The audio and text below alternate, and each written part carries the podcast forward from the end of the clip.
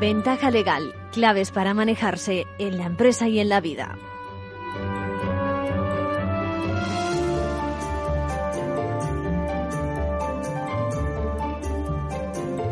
Bienvenidos, bienvenidos a Ventaja Legal, donde queremos hacer un programa de contenido jurídico, pero dirigido a todos los ciudadanos con voluntad de servicio público y de proximidad. Hoy saben que a estas horas tenemos en Bruselas a nuestros representantes de las principales asociaciones de jueces que llevan a Europa el problema que parece que sufrimos aquí. Es un día importante desde el punto de vista de ese conflicto que todos eh, conocemos sobre la composición del Consejo General del Poder Judicial. Y tiene lugar la reunión, eh, bueno, la, la solicitaron los jueces con el fin de dar a conocer de primera mano la situación a la Unión Europea. Será con el comisario europeo de Justicia belga Didier Reinders. Bueno, también quiero que conozcan los indicadores, indicadores perdón, que nos facilitan los notarios, el Consejo General del Notariado, sobre creación de sociedades y préstamos vivienda. Es un buen indicador eh, desde el punto de vista también económico. Contaremos también con la visita de Laura Duque, subdirectora general de cumplimiento ilegal de de la mutualidad de la abogacía para explicarnos tanto su aportación innovadora con el sandbox, por ejemplo, que aporta garantías a mutualistas, como el papel también activo en materia de sostenibilidad, etcétera. Bueno, eh, veremos también las eh, novedades de la abogacía. ¿eh? Responderemos también a una pregunta de un comercio sobre el límite de pago en efectivo. Eh, veremos también una pregunta sobre abusos, ya lo digo yo, ¿eh? sobre abusos precisamente aún mayor en lo económico, sobre su patrimonio. Bueno, y más contenidos, nuestra sección de Derecho de Familia con el magistrado Ángel Luis Campo Izquierdo, vicepresidente de CEMIN, la Confederación por Interés Mejor del Menor, al que hoy le preguntamos sobre la percepción de las partes, su experiencia eh, como juristas. Ahora sí ya empezamos, empezamos con la ventaja legal de hoy.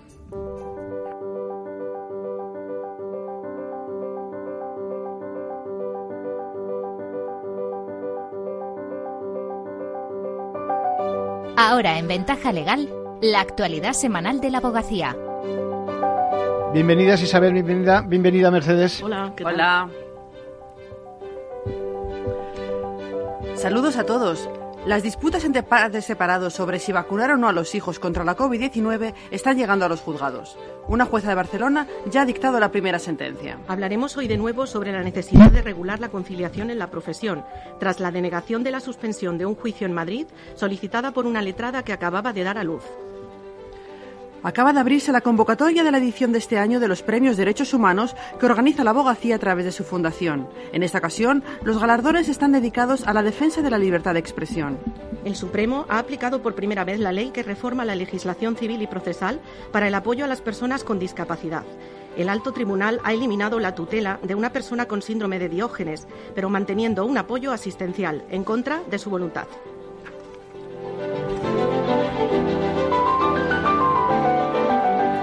Y comentamos de forma muy breve otras cosas que han sido noticia esta semana. Otorgan el incremento del 10% por paternidad en la pensión de jubilación a una mujer cuyo hijo falleció tras el parto. Un bebé fallecido al nacer computa para el complemento de maternidad de la pensión como un hijo más. Así lo ha fallado un juez de Barcelona que aplica la perspectiva de género y da la razón a una jubilada en su disputa con la seguridad social. La presidenta de la abogacía entrega la memoria anual a autoridades jurídicas. Victoria Ortega visitó a la presidenta del Consejo de Estado, al defensor del pueblo y al presidente del Tribunal Constitucional. Fernando Rodríguez Santocildes, reelegido decano del Colegio de Abogados de León. El equipo de la Junta de Gobierno inicia un nuevo periodo al frente de la entidad. Regresan las conferencias de los lunes. La primera, los abogados frente a la regulación de protección de datos y la ciberseguridad. Será esta tarde a las cuatro y media. Puede seguirse online en formacionabogacía.es. Acaba de fallarse la primera sentencia por las disputas entre padres separados sobre si vacunar o no a sus hijos contra la COVID-19. Una jueza de Barcelona ha dado la razón a la madre, que era partidaria de inmunizar a sus hijos, algo a lo que el padre se oponía. El fallo avala la vacuna obligatoria como medida de salud pública necesaria y proporcional a un Estado democrático de derecho y puede marcar el camino para el resto de demandas. La jueza del Juzgado de Primera Instancia de Barcelona, Eva Tarés, ha considerado que lo más beneficioso para los dos hijos de 15 y 16 años es que sea la madre la que tome la decisión. En el caso del mayor de los hijos, será él quien tenga la última palabra. La letrada es partidaria, además, de que los centros educativos pidan el certificado de los alumnos por el bien de todos, por solidaridad con ellos y sus familias. Ana Boza, abogada.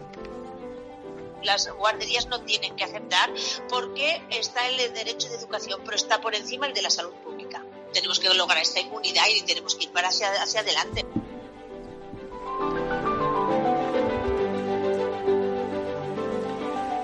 El juzgado de lo social número 30 de Madrid denegó a una abogada la suspensión por maternidad de un juicio fijado para el 15 de septiembre. El tribunal sostenía que este tipo de procedimientos no puede quedar suspendido sin edie e instaba a la abogada Mónica Gil Rodríguez, que dio a luz el pasado 2 de agosto, a acudir a los mecanismos legalmente previstos de sustitución entre letrados. Gil Rodríguez, indignada, contó su situación en las redes sociales. Al parecer en marzo tenía que haberle contado a mi cliente mi embarazo por si no me quería contratar del Colegio de Abogados de Madrid logró que el juzgado reconsiderara y que la víspera del señalamiento pospusiera para noviembre el juicio previsto para el día siguiente. Este tipo de situaciones, lejos de ser un caso aislado, están a la orden del día porque no están reguladas las causas de suspensiones de juicios. Victoria Espejel, directora de defensa del Colegio de Abogados de Madrid. Los abogados y las abogadas tenemos hijos, padres, parejas, enfermedades y parece que eso pues que no existe. Entonces, como no está legalmente previsto como causa de suspensión muchas de estas situaciones, bueno, pues depende de la sensibilidad de los titulares del órgano judicial al que nos dirijamos. No debería ser así. La regulación de las suspensiones por maternidad, paternidad y otras circunstancias personales es precisamente algo que lleva tiempo reivindicando el Consejo General de la Abogacía, que está actualmente negociando sobre este tema con el Ministerio de Justicia. Este tema se abordó también en las recientes jornadas de juntas de gobierno de los colegios de la abogacía en Bilbao. En la declaración final se urgía a aprobar las reformas legales para facilitar la conciliación personal y profesional.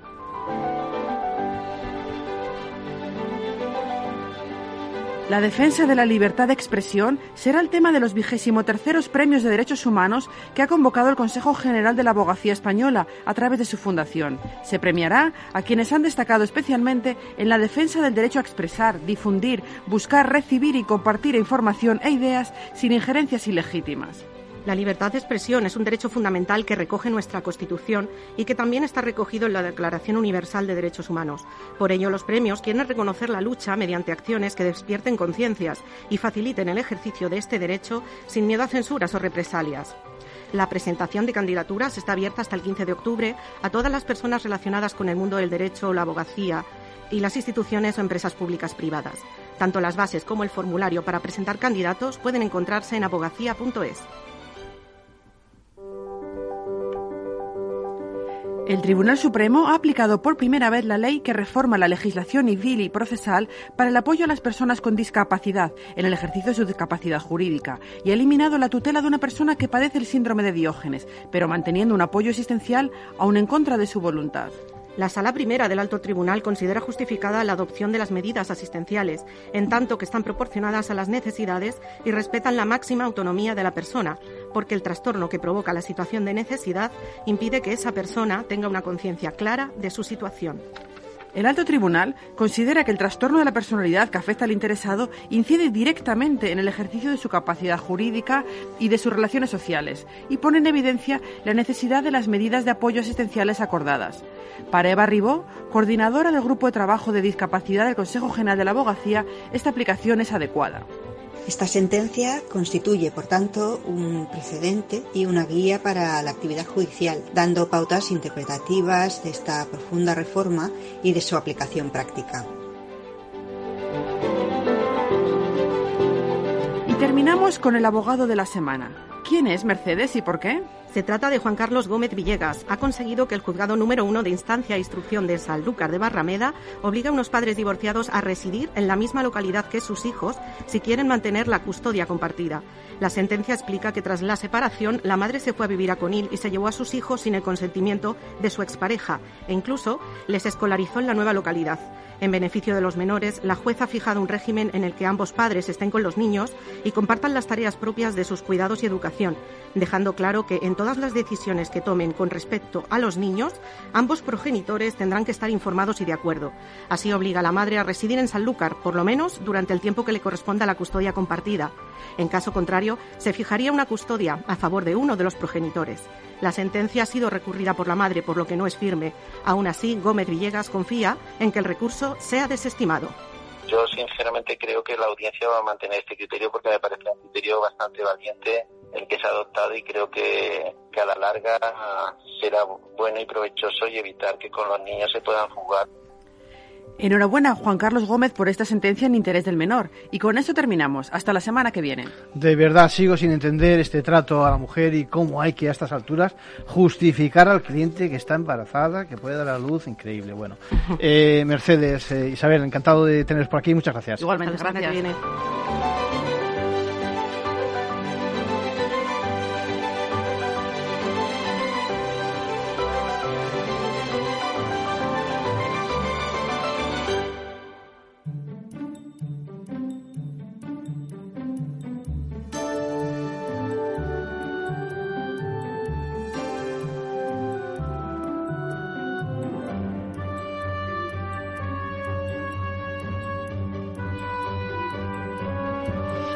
Bueno, y disponemos, disponemos, como decía, de información jurídica de primera mano, facilitada por el Consejo General del Notariado sobre la compraventa de viviendas. Un dato a tener en cuenta de cara a valorar esa recuperación económica tras la pandemia. El principal titular sería que se produce un mayor número de operaciones. Exactamente, fíjense, un 22,9% si lo comparamos con el mismo periodo del año pasado. Ya sabemos que estuvo la cosa parada, pero bueno, es importante la, subida. Sube también el precio, ojo, un 2,2% interanual a nivel nacional de los inmuebles. Destaca que bueno, se han disparado los precios, por ejemplo, en, Galicia, eh, un 19,5%, en Aragón un 11, casi el 12%, y en Baleares casi el 12% también. Sin embargo, desciende eh, los precios en el País Vasco, en Navarra, eh, un 10, un un 5, casi un 6 y un 10% eh, respectivamente. Consecuentemente, se piden más préstamos, eh, las cifras demuestran también un 48,9% interanual a nivel nacional y bueno, son los indicadores que nos facilitan las estadísticas notariales. En el terreno empresarial también tenemos información. Continúa la tendencia que demuestra el descenso del ritmo de progreso económico. En julio de 2021, hace nada, la constitución de sociedades cayó un 2,3% interanual, hasta exactamente las 8.836 nuevas sociedades constituidas. En la mayoría de los casos, la gran mayoría de los casos, 6.674, hablamos de sociedades con un capital social fundacional, diríamos, eh, mínimo, entre 3.000 y 4.000 euros eh, los de rigor, digamos. Y de nuevo retroceden las cifras de constitución de Navarra en un 48%, en Baleares en un 24% y en el País Vasco un 23, casi un 24%, mientras que crecen sobre todo en Madrid un 14, casi un 15%, en La Rioja un 11% y en Cataluña un 6%. Manual de crisis. Reglas a seguir en caso de necesidad. Hoy traemos una pregunta relativamente sencilla. Tienda, bueno, establecimiento a pie de calle, una tienda eh, que vende ropa de marca, alta gama, no vamos a decir el nombre de la tienda, tiene un grave problema con los pagos de los clientes y se teme una multa porque dice que ya le ha denunciado a consumo una, una clienta. Bueno, por un lado, la pregunta que nos hace es precisamente el límite de los mil y no los dos mil y pico, quinientos euros de antes para eh, pagar en efectivo, es decir, para recibir en efectivo. Y por otro, la identificación en las tarjetas de pago, crédito, débito, etcétera. Hoy nos vamos a centrar únicamente en, el primer caso. La pregunta dice: ¿desde cuándo no se aceptan los pagos superiores a dichas cantidades? Porque dicen aceptamos eh, nosotros encargos deben de ser productos a medida, en el mes de julio y agosto, y los clientes, sin embargo, han recogido el vestido o el traje ahora, ¿no? Bueno, pues hay que saber, me imagino que ya lo sabéis, porque un poco en la en tu texto ya me venías a, decir que te resignabas, que existe una ley, la 11-2021 del 9 de julio, que se publicó al día siguiente en el BOE, el 10 de julio, y que entró en vigor al día siguiente, es decir, el 11, y que se aplica precisamente a todos los pagos, no, no solo a los encargos, cuidado, estamos hablando de los pagos que se realicen desde entonces. Por lo tanto, eh, si te han pagado a partir de ese día 11 de julio, lo siento mucho, pero entra en vigor. Bueno, como su propio nombre indica, esa ley se llama de medidas de prevención y lucha contra el fraude fiscal responde precisamente a la política de evitar el fraude fiscal, vamos, para que no circule dinero negro. Y entra en juego, pues eso, con su empresa porque eh, se trata de que las partes que intervengan actúan en calidad de empresario ¿eh? o de profesional. Es decir, por si acaso, y ya no me lo pregunta, pero lo intuyo, hay que conocer una excepción. Es cuando el que adquiere acredita que no es residente en España, en cuyo caso se aplica eh, otra normativa. Para acabar, confirmarte que sí, que te pueden sancionar y como empresa por incumplimiento, que estamos hablando de un incumplimiento grave y que, eh, bueno, pues la infracción administrativa consistiría como poco en la cantidad que estamos hablando de, eh, de pago.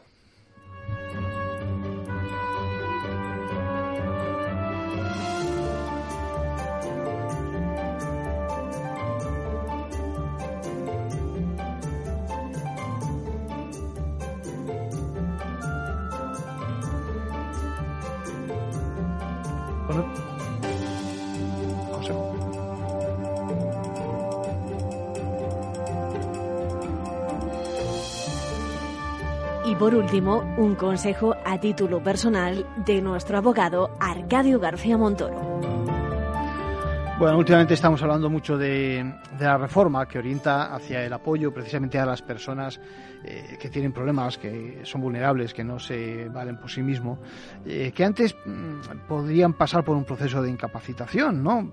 Duro, eh, y a las que ahora precisamente se les concede una ayuda. Es una fórmula mucho más, no sé si humana o más adecuada a los tiempos, eh, lo que se denomina la curatela. ¿eh? Eh, no se trata de bloquearlos, si me permiten la expresión, y menos de anularlos.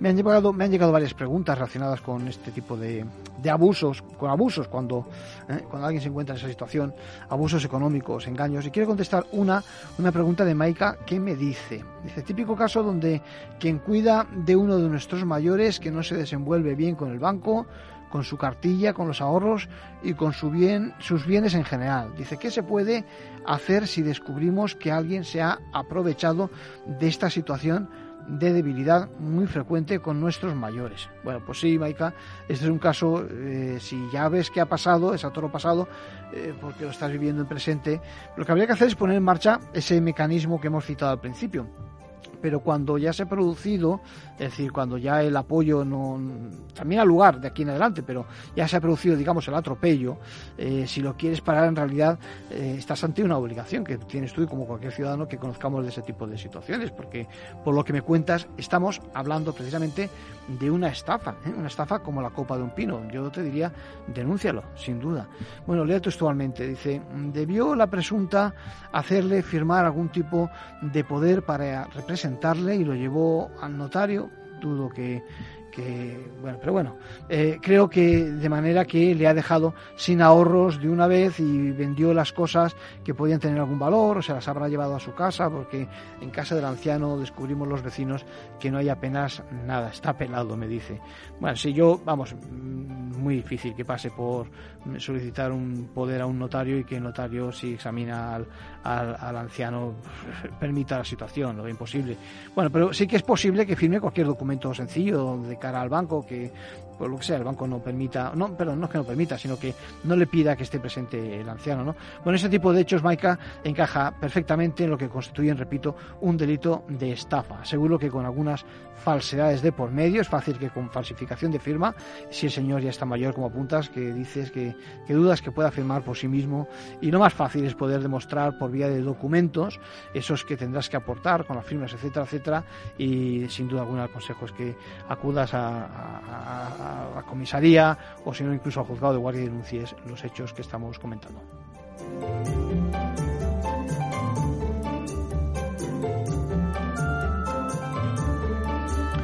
Bueno, y ahora les decía la semana pasada que íbamos a hablar de delito de abandono de familia porque una seguidora nos planteaba en qué consistía en la actualidad, lo dice Victoria, dice ella tiene sus años, cito textualmente, ya he visto evolucionar esa idea eh, del abandono de familia. Le gustaría tener una aproximación, porque además tiene un caso muy próximo entre su comunidad de, vecinos también y no sabe si debería hacer eh, algo.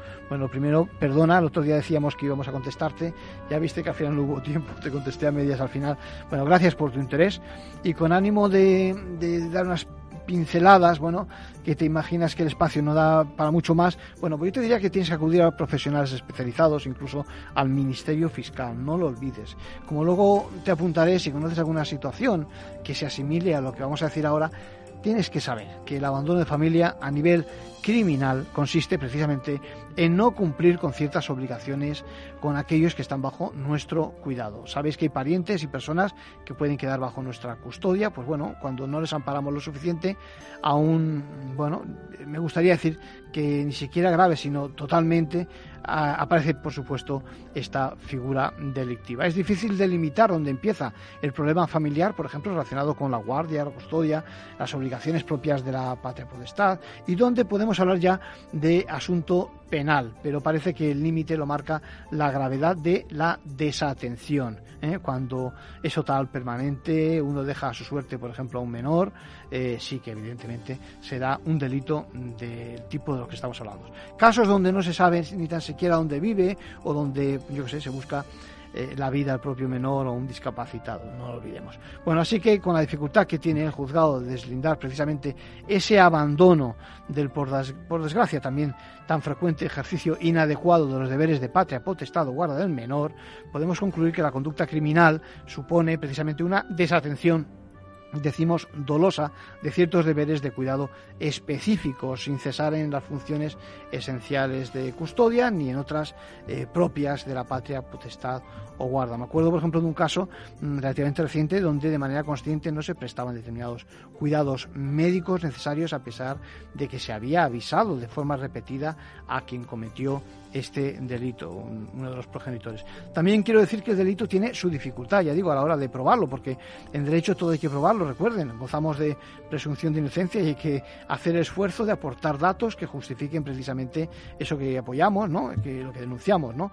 Entonces, en este caso, el delito de abandono, como lo habitual es que se cometa por medio de un no hacer, es decir, omitiendo algo, dejando de hacer algo, o dejando de cumplir obligaciones, resulta complicado ¿eh? demostrar lo que no se ha hecho. Pero bueno, hay formas de llegar a la verdad y yo creo que vas a tener sin duda alguna manera de demostrar eso que tanto te interesa y que me parece fenomenal que persigamos.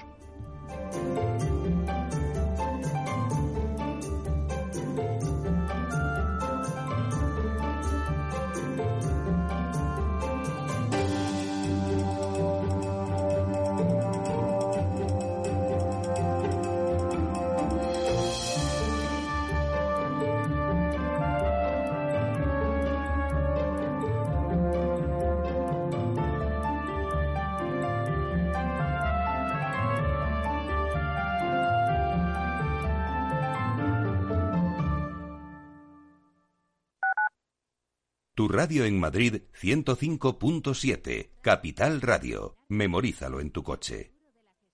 Disfruta de la mejor cocina gallega en Montes de Galicia. Todo un clásico moderno en el barrio de Salamanca. Disfruta de la variada dieta láctica, de las mejores carnes y pescados tratados con respeto y transparencia y regados con una de las mejores bodegas de la zona. En grupo, en familia o en pareja, Montes de Galicia te ofrece el espacio perfecto en cada ocasión. Conecta Ingeniería es el programa que acerca la ingeniería a la sociedad. Todos los miércoles de 10 a 11 de la mañana en Capital Radio con Alberto Pérez. Conéctate.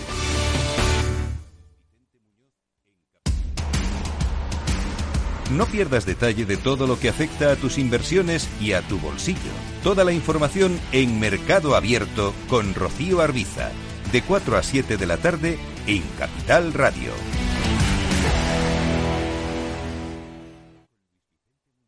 Esto te estás perdiendo si no escuchas a Luis Vicente Muñoz en Capital, La Bolsa y la Vida.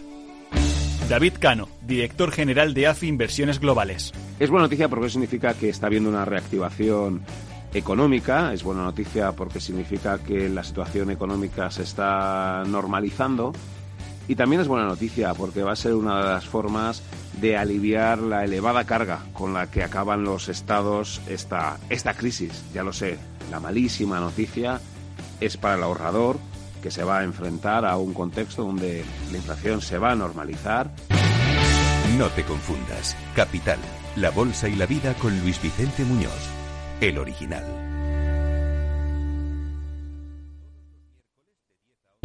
Para personas inquietas, Capital Radio.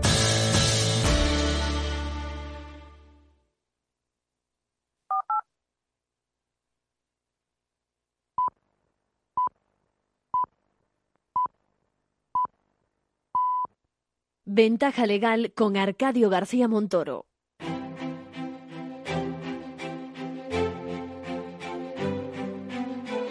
Ventaja legal define tu futuro con mutualidad de la abogacía.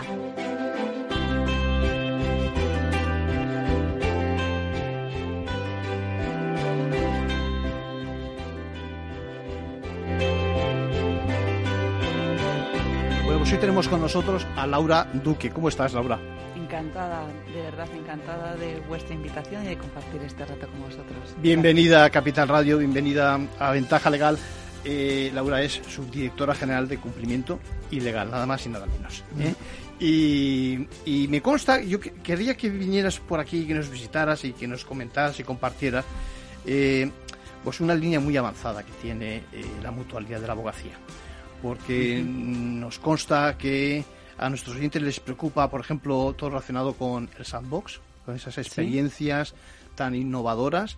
Y a mí, sinceramente, me sorprendió ¿eh? que una mutualidad eh, hiciera esa propuesta y que la desarrolle. ¿Por qué no nos cuentas, eh, bueno, el sandbox, que es, un, es un- una especie de experimento, Espacio digamos, con- controlado de pruebas. controlado de Eso pruebas es. para que nos entendamos eh, de, una, de una actividad en este Ajá. caso. ¿Cómo, ¿Cómo acaba la mutualidad en ese sandbox? Pues efectivamente, somos la única entidad con forma de mutualidad que hemos sido aceptados entre los proyectos de, de esta primera ronda del Sandbox. Pues mira, el- la idea que tuvimos de la mano de, de una consultora de implementación de tecnología y regulación que se llama RecTech Sí. fue digitalizar la segunda y la tercera líneas de defensa de la mutualidad y, le- y darle un enfoque no solo para la mutualidad, sino también para todo nuestro grupo, también para nuestra filial Avanza Previsión. ¿Eso qué significa? En las entidades financieras le llamamos segunda línea de defensa a lo que está encima de la línea operativa que hace que gire el negocio, que es la función actuarial, la función de gestión de riesgos y la de cumplimiento normativo, que es de la que me encargo yo. Y por, e- por encima de ella está la tercera línea de defensa, que es la función de auditoría, es decir, son funciones de control y revisión. La ley para dar garantías a los mutualistas y, y cumplir también con lo que dice la Dirección Claro. General de Seguros, etcétera. Claro, eh, son unas mm, funciones que deben existir en todas las entidades aseguradoras y que tienen por finalidad precisamente eso, velar porque el desenvolvimiento del negocio pues sea acorde con nuestro contexto regulatorio desde las distintas ópticas o con, respecto del contexto de la gestión de riesgos y auditoría que lo revisa todo para que todos tengamos nuestro nuestra partecita bien bien aseada. Muy bien. Lo que nos planteamos con la ley del sandbox, eh, que a lo mejor no ha trascendido tanto, es que este espacio controlado de pruebas no solamente es para negocios que surgen en, el, con- en un contexto en el que no encaja en la regulación, sino que también la ley del sandbox tiene una línea que está orientada a proyectos de digitalización que mejoren eh, las facultades de control y supervisión tanto desde algo- el punto de vista de la entidad como desde el punto de vista del supervisor. Es algo novedoso, es una aportación nueva, ¿no? Sí, sí, sí. Efectivamente. Y cómo la tecnología pues puede facilitar ese mejor control y supervisión. Y lo que nosotros nos planteamos fue precisamente una digitalización global de toda la segunda y tercera línea de defensa, que es verdad que ha habido entidades que a lo mejor pues han abordado proyectos parciales o proyectos que no están interconectados con esas cuatro funciones que yo te mencionaba, las Sí. tres de la segunda y más auditoría interna. Sí. Y nosotros hemos trabajado en crear un equipo que una la visión de todos y que además comprenda no solamente mutualidad, sino también nuestra, nuestra filial. ¿Con qué finalidad? Pues con la finalidad de, por un lado, ser más eficientes y todo lo automatizable, automatizarlo y que las personas nos dediquemos a lo que genera valor, que es analizar los resultados de, de lo que nos arroje De la herramienta. sí. Y, y por otro lado, pues también eficientar con nuestra filial. ¿Por qué? Pues porque la, La norma Avanza, ¿no? previsión, sí. efectivamente. ¿Por qué? Pues porque la norma respecto de la implementación de cómo se ejercen las funciones del sistema de gobierno, es decir, esas cuatro funciones en los grupos, pues deja algunas zonas un poco grises. Y nosotros hicimos este enfoque a la Dirección General de Seguros y fondos de pensiones para, eh, bueno, pues trasladar que pensábamos que la incorporación de tecnología iba a ser mejor para el ejercicio de esas funciones, tanto desde el punto de vista interno del grupo, de las dos empresas de mutualidad de la abogacía y de Avanza Previsión, como desde el punto de vista del supervisor. Y, por supuesto, eso al final redunda en que los mutualistas tienen un mejor servicio, que es lo que al final nos interesa. Sí, al final es una aportación, como decimos, novedosa y una aportación, eh, pues eso, que da valor añadido para que otros, como bien decía, eso me ha gustado, podáis, digamos, analizar el resultado, ¿no? Exacto. o sea, eso no significa que ahora, pues, eh, ya no hacen falta personas, sino que las personas nos dedicamos a lo que no es una tarea repetitiva y, que aporta realmente mucho más valor. Lo que está claro es que la mutualidad está por la innovación y, que, que, este es un ejemplo es un ejemplo claro no eh, eh, también eres responsable de lo relacionado con el cumplimiento normativo.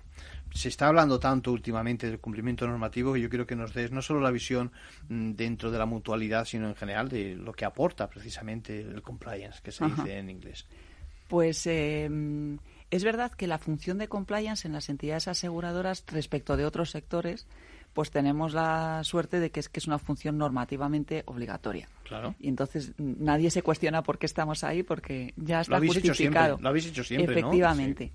Pero, pero el enfoque que nosotros le damos al cumplimiento normativo y que en el que yo personalmente estoy convencida es el de, por un lado, ser un compañero de las áreas, ser un compañero de viaje de todas las iniciativas que se plantean para ayudar desde el diseño y por defecto, como dice la norma de protección de datos, pero que es un principio que nosotros lo extendemos a todo, ayudar desde el principio, desde la concepción de los proyectos, a que luego pues eso sea compliance, y, y, luego, pues evidentemente, pues hay que hacer controles y revisiones, pero que con un enfoque constructivo, cuando se entabla el diálogo con los con el resto de departamentos, pues siempre suele ser bastante más práctico. Y para eso, lo que contribuye positivamente, sin duda alguna, es la labor pedagógica la formación y el cambio cultural de que nos consideren ese compañero que queremos ser.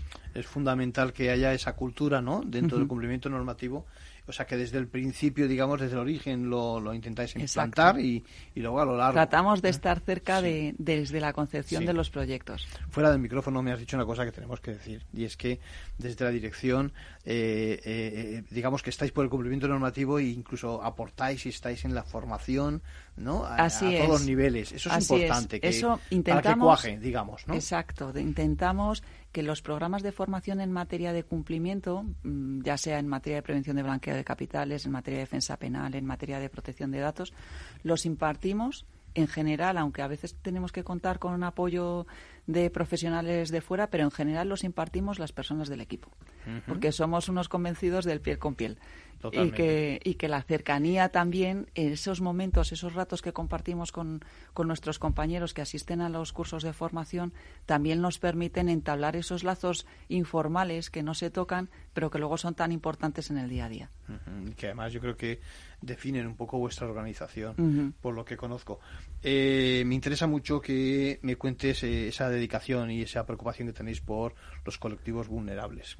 Es decir, se habla mucho por ahí, hay mucha normativa, pero vosotros tenéis además un colectivo eh, enfilado, digamos, que son nuestros mayores, ¿eh? y, me consta que, os preocupa. En la mutualidad estamos trabajando desde distintas áreas. Eh, desde el punto de vista de la generación de, la propuesta de valor, desde el punto de vista de la comunicación y también dando algunas ideas desde el punto de vista del cumplimiento para abordar nuestra relación con un colectivo vulnerable que es el colectivo envejecido. Hay normativa, bueno, normativamente todavía no mucho, pero sí desde el punto de vista de las eh, guías deontológicas y de algunos trabajos que a lo mejor más fuera, algunos supervisores más fuera de España, en Europa, que en España se están empezando a desarrollar, en Francia, en Reino Unido, en Alemania, eh, que tratan de eh, facilitar la relación con estos colectivos, ver cómo se pueden proteger mejor sus derechos y en ese sentido, pues también nosotros tratamos de aportar nuestro granito de arena para que el trato a nuestros mayores sea excelente y que su confort y su experiencia con la mutualidad pues también podamos ir aportando desde todas las ópticas un granito de El arena. trato, la comunicación. Eso es. Que se sientan atendidos, digamos, ¿no? Claro, y que los mensajes, pues a lo mejor, mm, y esta es una reflexión que estamos abordando en estos momentos, pues hay que expresarlo de una manera determinada eh, o con una claridad eh, distinta o con unos mensajes expresados de una manera distinta o ya sea por la tipografía o por cómo lo redacto. Sí, estamos para hablando de- que, de- de para la que escritura, se entienda, digamos, o de- sí, para sí. que se entienda por el público que recibe ese mensaje. O la brecha tecnológica que decíamos, ¿no? También, También, es decir, porque a lo mejor hay que cuestiones ayudar que digitalmente pues están es. fenomenal en un segmento de edad, Sí. pero a lo mejor pues son más complejas en otro segmento de edad y esto es una cuestión que estamos abordando y analizando en estos Y momentos. eso que y eso que en cuanto entras en la página web de la mutualidad hay alguien que enseguida te asalta y te dice hola, ¿eh? vuestro Ese chatbot, ¿no? Alma. ¿Cómo se llama? Alma. Alma. Alma, que enseguida te dice qué quieres, ¿no? Que, que, eh, estamos contestando este tipo de cosas. Eso es otra aportación, ¿no? Otra novedad fenomenal. Eso ha sido también una mm, aportación que ha sido un gran trabajo que se ha hecho de forma transversal en la mutualidad. Es que también detrás hay mucha faena para, para poder contestar de esa forma. ojo, ¿eh? Efectivamente, efectivamente. Hay también desde cumplimiento hemos aportado nuestro granito de arena. Ha habido muchas áreas que han que han aportado desde el punto de vista tecnológico, desde el punto de vista de la innovación, desde el punto de vista de eh, la experiencia, desde qué es lo que más se pregunta y lo que menos se pregunta, qué más tiene sentido que la inteligencia artificial que va por detrás de la herramienta eh, pues eh, pueda resolver. Claro. Eh, en fin, todas estas cuestiones pues eh, eh, las hemos abordado. También se ha hecho un análisis desde el punto de vista ético de que el chatbot pues eh, hiciera lo que tenía que hacer y no hiciese lo que no debía. Eh, con lo cual ha sido pues un reto Un tremendamente motivador. Yo Sí. ya le llamaría un logro. Bueno, me seguiría hablando y yo creo que nunca acabábamos eh, de los temas tan interesantes. Ah, Para acabar, eh, los temas de sostenibilidad. Me consta que os preocupa el tema y seguro que Más que eso es que nos ocupa y nos está ocupando cada vez más. ya estáis, habéis pasado a la acción, ¿no? Sí. Mm, Por un lado, porque tenemos un, un área eh, de responsabilidad social y una comisión de nuestro consejo que le llamamos Junta de Gobierno que se ocupa de estas materias de ética y de responsabilidad social y sostenibilidad y por otro lado porque además desde el punto de vista del cumplimiento normativo es que la sostenibilidad Claro. es de esas cosas que empezaron siendo principios voluntarios y ya han pasado a la norma Se incorporan a la particularmente norma, claro. en las entidades financieras la avalancha normativa en materia de sostenibilidad es eh, tremebunda. Con lo cual, pues ya forma parte también del universo de- del cumplimiento normativo. Laura Duque, subdirectora general de Cumplimiento Ilegal, gracias por tu visita a los estudios de Capital Radio y al programa Ventaja Legal. Eh, nos ha quedado muchas cosas muy claras y eh, incluso alguna vez a lo mejor hay, tenemos alguna pregunta, ¿eh? que seguro que hay preguntas de los oyentes. Gracias. Muchas gracias por tu visita. Gracias, gracias.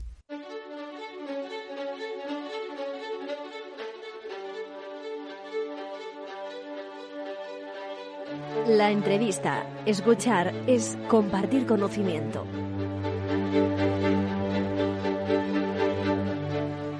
Bueno, y nos quedamos en el papel del psicólogo. Eh, hay muchos más, eh, digamos, partes profesionales que intervienen. Quizás debíamos dedicar unos minutos, pues, por ejemplo, eh, por ejemplo, a la percepción que tiene la justicia de, de- de las partes, de los enfrentamientos y demás. ¿Qué te parece? Desde el punto de vista de la justicia, de los que somos los jueces, a las partes les vemos desde dos perspectivas. Una en que son el elemento esencial del proceso. Ellos son los que vienen al tribunal pidiendo justicia. Y luego en la práctica les vemos que son unos convidados de piedra. Lo que sí vemos a través de todo el proceso y sobre todo en la vista muchas veces es el enfrentamiento, el enconamiento que existe entre ellos y que no se ha sabido trabajar antes de iniciar el proceso. Entonces, no se puede iniciar un proceso judicial cuando está en el punto álgido ese enconamiento. Entonces, se debería de trabajar, porque muchas veces, estando en el punto más álgido inicialmente, lo que hacemos con el proceso judicial y con nuestras resoluciones es elevar todavía más ese enfrentamiento. Entonces, ahí se demuestra que la justicia no está funcionando. Porque además una cosa es, digamos, que las partes piensen de forma distinta y otra cosa es que, eh, iba a decir la gresca, es decir, que, que el conflicto sea realmente eh, lo importante, ¿no? Es decir, lo importante es buscar una solución, ¿no te parece? Efectivamente, lo importante, más que buscar una solución, es que ellos se den cuenta de que nos cuesta a todos, ¿eh? de que ninguno de ellos tiene la razón absoluta y que el otro no es el responsable absoluto de esa situación en la que se encuentra.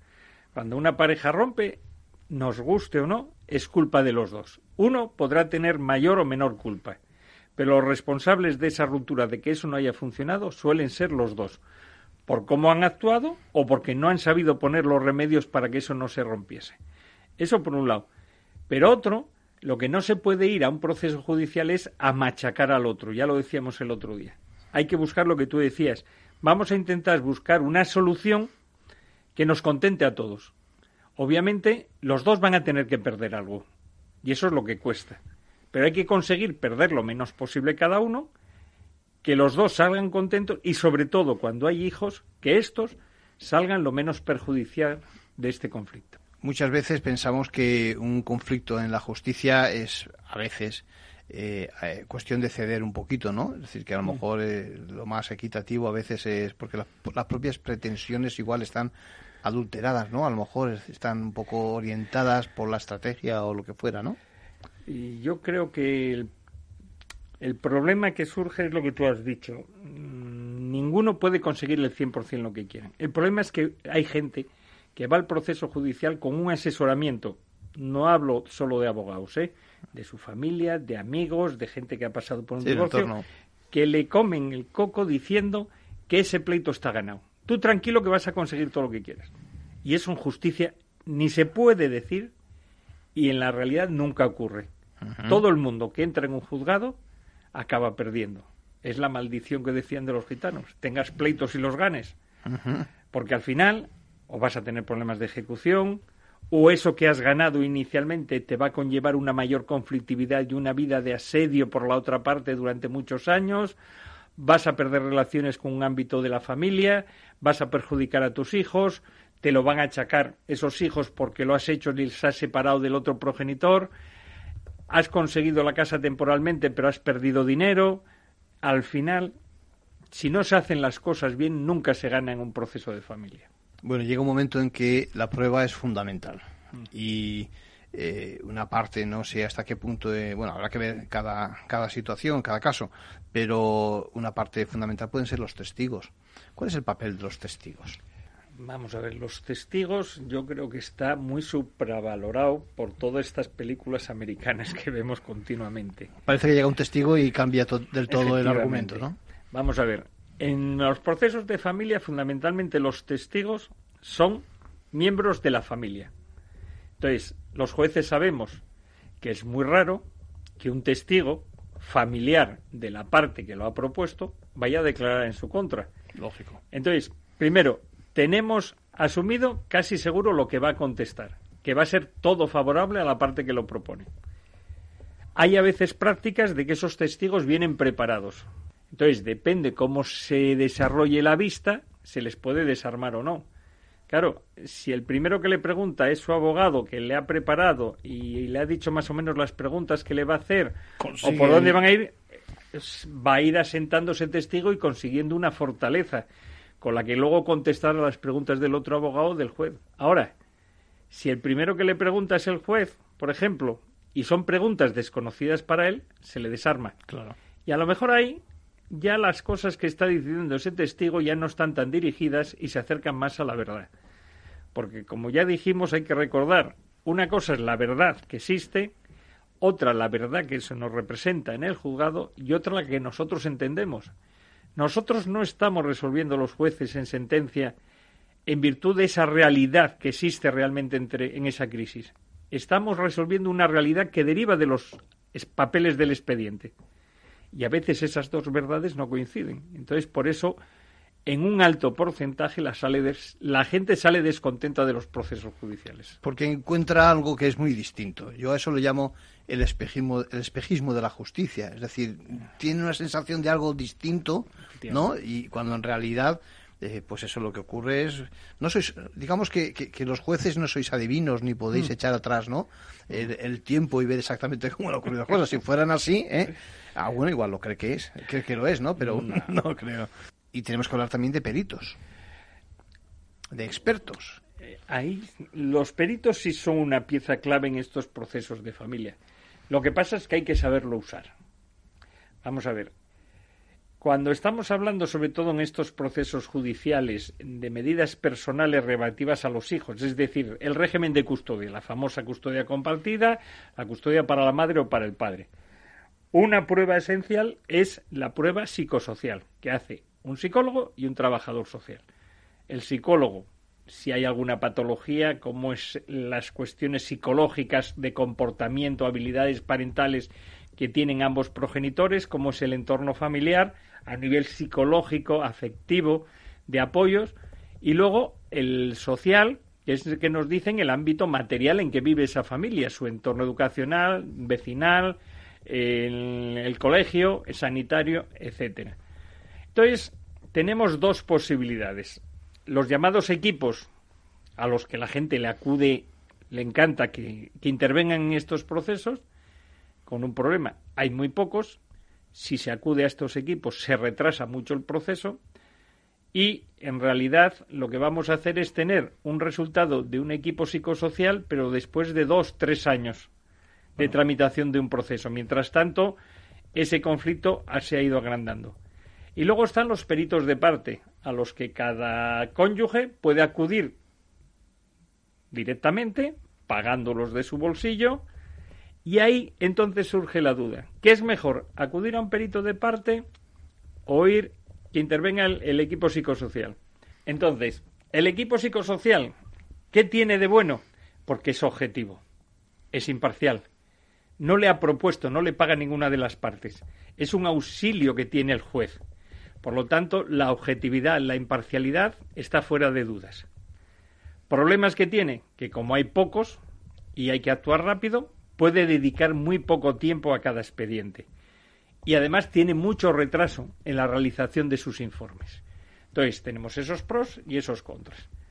¿Qué tenemos con el perito de parte? Pues que va a actuar muy rápido y en la práctica, no digo, y que no se me malentienda, va a dar un informe favorable a la parte, que es lo que nos presenta. No digo que siempre lo haga favorable a la parte, es una tendencia, digamos. No, no, no, no, es una tendencia. No, no. Lo que digo es que el informe que va a hacer ese perito solo se va a aportar por esa parte si le es favorable. Si no le es favorable, no lo va a aportar. Son estrategias. Entonces, por eso surge la duda de si los peritos de parte son imparciales o no. ¿Por qué? Porque el equipo psicosocial a veces dice a favor del padre, otras a favor de la madre, otro la custodia compartida, etcétera. Pero el perito del padre el informe que nos llega al juzgado siempre va a decir que el bueno es el padre. El que presenta a la madre siempre va a decir que el bueno es la madre, salvo, que sería lo bueno, que las dos partes se pusiesen de acuerdo para elegir un perito objetivo y neutral. Uno para las dos partes. Efectivamente, que sería lo bueno. Eso va a ser muy complicado seguramente, no es algo que, salvo que esté, digamos, eh, pactado de alguna forma en el mejor de los sentidos eh, la solución y en ese caso a lo mejor no hay que acudir a la justicia, ¿no? Hmm. Digo, ya no sé. Vamos a ver, eso es complicado si depende de los abogados de ponerse de acuerdo. Cuando las dos partes quieren que se nombre por el juzgado, que a veces eso se puede hacer, entonces nosotros sí saculamos de una lista que nos da los colegios profesionales y entonces elegimos uno y hace la pericial de las dos partes. Y esa también tiene una ventaja de imparcialidad y neutralidad, que esas que no tienen los peritos de parte. No digo porque, porque sean parciales o no sean neutrales, ¿eh? Digo, por las dudas que genera que siempre se presentan a favor de la parte que lo propone. Porque no sabemos qué ocurre con esos informes negativos. Yo, en 35 años, solo me ha presentado uno, una parte, un informe contrario a, a ella. Porque era objetivo. Iban a todo y era una cosa muy sangrante. Y se intentó arreglar y era una cosa muy complicada. Y tuvimos muchos años, se llegó a utilizar perros de compañía para intentar quitar la conflictividad y, al final no, no logramos casi el objetivo. cualquiera que acuda a la justicia no puede, digamos, eh, mostrarle a la justicia eh, los hechos tal y como fueron. Es decir, no hay forma de ver, echar atrás el tiempo y, y, ver exactamente cómo se desarrollan las cosas. Por lo tanto, al final eh, existe lo que se llama la verdad formal y la verdad material. Cuéntanos, Ángel, qué es una y otra. Hay que partir de que estamos hablando de problemas de crisis familiares. Esto ocurre dentro de cuatro paredes. Quiere decir que los únicos que pueden, no que sepan, ¿eh? que pueden saber realmente lo ocurrido, son los que están dentro de esas cuatro paredes. Los que lo han vivido. La pareja y como mucho los hijos. No hay nadie más que sepa la realidad. Ahora bien, esas dos personas que viven el conflicto, pese a conocer en abstracto la verdadera realidad de lo que ha ocurrido, la van a interpretar según sus intereses. Entonces, esa misma verdad cada cónyuge o cada miembro de la pareja lo va a interpretar de una manera y van a ver quién es el culpable, cuáles son las causas, etcétera. Y a partir de ahí empieza un encadenamiento de transmisión de esa información a los familiares, al abogado, al perito, a la vista, al juez, y entonces lo que nos llega a nosotros es, la última versión. es un mix de esa verdad que ocurría dentro de esas cuatro paredes. Entonces, eso que ocurría dentro de la casa es la verdad material, la que existe, lo que ocurrió realmente. Y otra cosa es lo que se nos refleja a nosotros con las pruebas y en la vista. Y a eso es a lo que se adecua la justicia. Nosotros tenemos que resolver en base a esa verdad que se ha... A lo que se presenta. Transmitido a través de los papeles, de las pruebas, de los peritos, etcétera. Por eso, si alguien eh, no logra probar algo que pudo ser real, mm. a pesar de que, de que, de que fuera de la otra forma, digamos, eh, deforma realmente la, la, realidad y puede ir en detrimento suyo, ¿no? Por ejemplo, es decir, es importante, digamos, la labor de todos los profesionales mm. eh, intentando demostrar lo que, lo que ocurrió, ¿no? Efectivamente, hay unas normas que se llaman de carga de la prueba, están en el 217 de la Ley de Enjuiciamiento Civil, es decir, ¿Quién tiene que probar en un pleito lo que se alega? Entonces, los hechos positivos, el que lo alega. Los hechos impeditivos, yo no puedo probar algo negativo que no ocurrió, pero los hechos impeditivos, el que lo alega. Lo dejamos aquí con lo dejamos aquí con las con las pruebas. Ya volveremos con ellas en otro momento. Bueno, y, y no sin antes eh, nos despedimos ya, no sin antes hacer una referencia a un WhatsApp que me acaba de enviar un oyente, dice que tenemos que hablar de la reincidencia en los delitos, cómo se castiga eso, ¿no? Todo porque dice que acaba de conocerse, yo todavía no lo he leído, que se ha repetido un conocido caso donde una médico apuñaló acabando con su vida hace ya unos cuantos años en un hospital a, otros colegas y, a pacientes, ¿no? Ahora parece que los hechos se han repetido en un escenario distinto, pero parece que el proceder tiene ciertas similitudes. Bueno, vale, lo comentaremos el próximo día. Ya saben que si se han perdido alguna de las entregas de Ventaja Legal pueden ir a, a la web de Capital Radio, a la pestaña del programa y que nos escuchan de esa forma a la carta. Mm, por nuestra parte, poco más. Que pasen un buen día.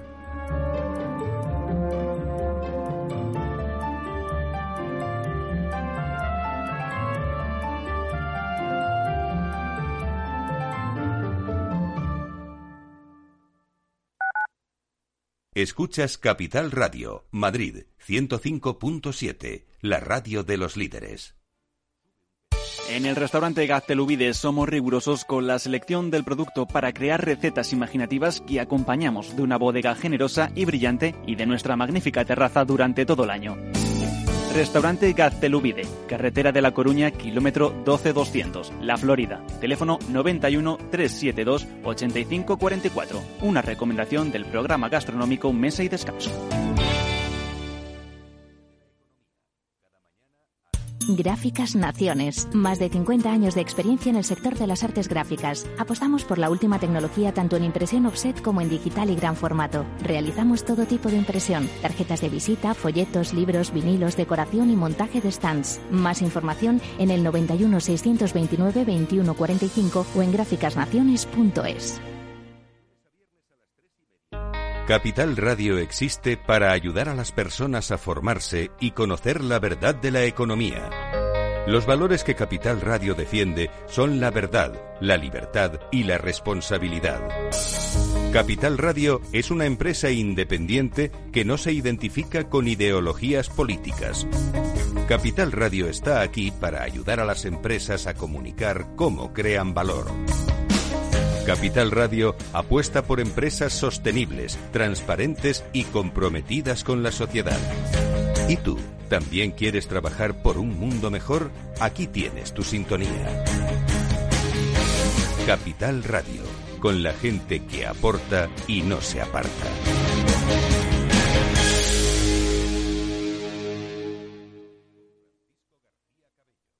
Capital Radio, la genuina radio económica.